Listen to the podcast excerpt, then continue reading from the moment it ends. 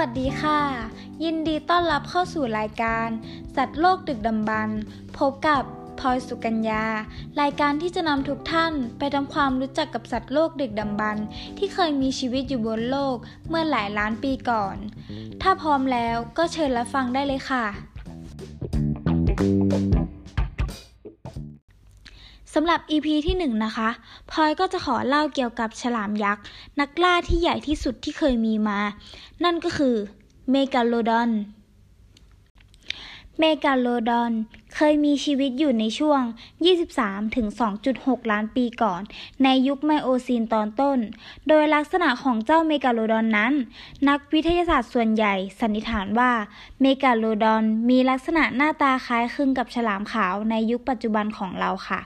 แต่ขนาดตัวของเจ้าเมกาโลดอนนั้น มีขนาดใหญ่กว่าฉลามขาวถึง 10 เท่าตัวเลยทีเดียว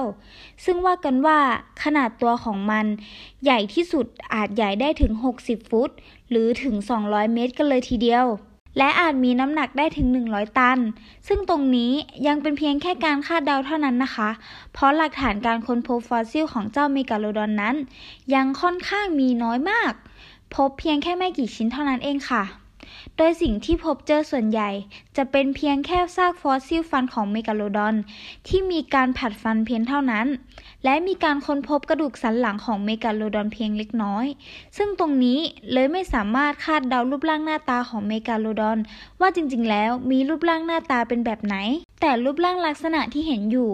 คาดว่าอาจมีขนาดใกล้เคียงกับฉลามขาวในยุคปัจจุบันของเรามากที่สุดเลยค่ะ และเรายังสามารถพบเจอฟอสซิลฟันของฉลาม หรือโครงกระดูกสันหลังเหล่านี้ ได้ตามพื้นที่ชายฝั่งท้องทะเล ที่มีความลึกไม่เกิน 100ถึง200 เมตร เนื่องจากว่าเมกาโลดอนไม่อาศัยอยู่ในบริเวณน้ำลึก เพราะเมกาโลดอนเป็นสัตว์ที่อาศัยอยู่ในบริเวณน้ำอุ่น ฉะนั้นแล้ว ยิ่งน้ำลึกลงไป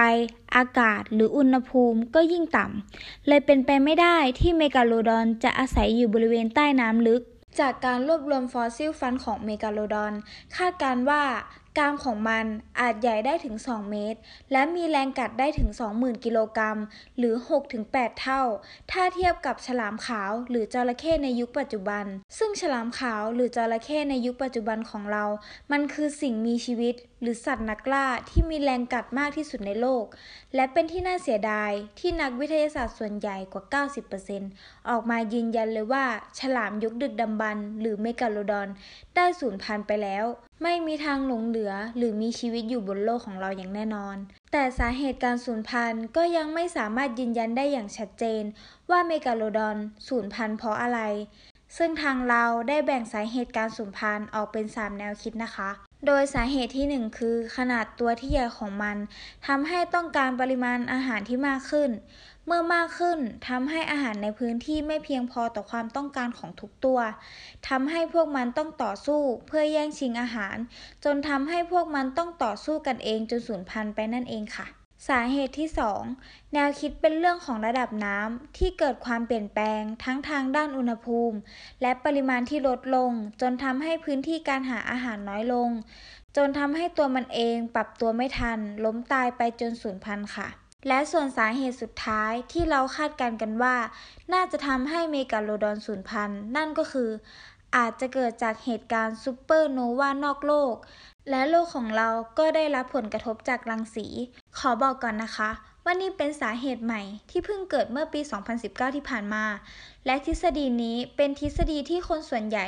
ประมาณ 60-70%เขาไม่เชื่อกันว่ามันจะเป็นไปได้ แต่ก็ยังมีอีกประมาณ 20-30%ที่เขาบอกว่ามีความเป็นไปได้เหมือนกันค่ะ แต่ตรงนี้ก็ยังมีนักวิทยาศาสตร์บางส่วน ที่เขายังเชื่อกันว่าเจ้าเมกาโลดอนอาจจะไม่ได้สูญพันธุ์ และมันอาจจะยังอาศัยอยู่บนโลกของเราก็เป็นไปได้ เพราะว่าได้มีการอธิบายและมีหลักฐานยืนยันอยู่หลายอย่าง ซึ่งได้ลงเจาะข้อมูลไประดับหนึ่ง และได้รวบรวมข้อมูลมาเป็นที่เรียบร้อยแล้ว โดยหลักฐานตรงนี้ขอแยกเป็น2หลักฐาน นั่นก็คือหลักฐานจากคำบอกเล่า และเกี่ยวกับหลักฐานจากคลิปวิดีโอ มีอยู่หนึ่งเรื่องที่มีการยืนยันจากเจ้าหน้าที่ชายหาด และมีการยืนยันจากผู้พบเจอว่า มีการค้นพบจริง ๆ นั่นก็คือหลักฐานคำบอกเล่าเรื่องฉลามยักษ์ที่ท่าเรือสตีเฟน ข้อมูลเขาได้บอกไว้ว่าในปี 1918 ทางท่าเรือสตีเฟน ได้รับวิทยุแจ้งเหตุผิดปกติบางอย่าง จากชาวประมงที่ออกเดินทางจับปลาอยู่ โดยทางชาวประมงได้แจ้งเหตุมาว่าเรดาร์ของพวกเขา ได้มีการตรวจจับปลาขนาดใหญ่ และพวกเขาเหล่านั้นได้มองเห็นว่าปลาตัวนั้นกำลังกินปลาในอวนที่พวกเขาจับได้อยู่ ซึ่งพวกเขาได้ยืนยันอย่างหนักแน่นว่าปลาที่พวกเขาเห็นตรงนั้นมีลักษณะคล้ายกับฉลามมาก แต่ขนาดที่เขาเห็นตรงนั้นมีขนาดใหญ่กว่า 300 ฟุต หรืออาจจะถึงเกือบ 100 เมตรเลยก็ว่าได้ ซึ่งเหตุการณ์ตรงนี้ได้มีหลักฐานยืนยัน นั่นก็คือ อวนของชาวประมงที่เขาจับปลามาได้ มีรอยฉีกขาดจากการกัดอย่างรุนแรง และรอยกัดตรงนี้เขาเชื่อกันว่าเป็นรอยกัดของฉลามอย่างแน่นอน แต่ฉลามตัวนั้นมีขนาดใหญ่กว่า 100 เมตร เขาเลยคาดการณ์กันว่าเป็นไปได้ไหมว่านี่อาจจะเป็นเมกาโลดอน ซึ่งตรงนี้เป็นข้อมูลที่ยังเป็นปริศนา และยังหาคำตอบไม่ได้ และข้อมูลตรงนี้ก็ยังมีการบอกต่อ และเป็นข่าวโด่งดังในยุคนั้น จนทำให้ผู้คนไม่กล้าออกทะเล ส่วนอีกหนึ่งหลักฐานที่บ่งบอกถึงการมีอยู่ของเมกาโลดอน นั่นก็คือหลักฐานที่เป็นคลิปวิดีโอ ซึ่งหลักฐานตรงนี้ส่วนใหญ่เป็นหลักฐานที่เป็นของปลอมทั้งหมดนะคะ แต่ก็จะมีประมาณไม่กี่วิดีโอที่ยังหาข้อสรุปไม่ได้ และเป็นปริศนามาจนถึงทุกวันนี้ เป็นยังไงบ้างคะสำหรับเรื่องฉลามเมกาโลดอน น่าทึ่งมากเลยใช่ไหมล่ะ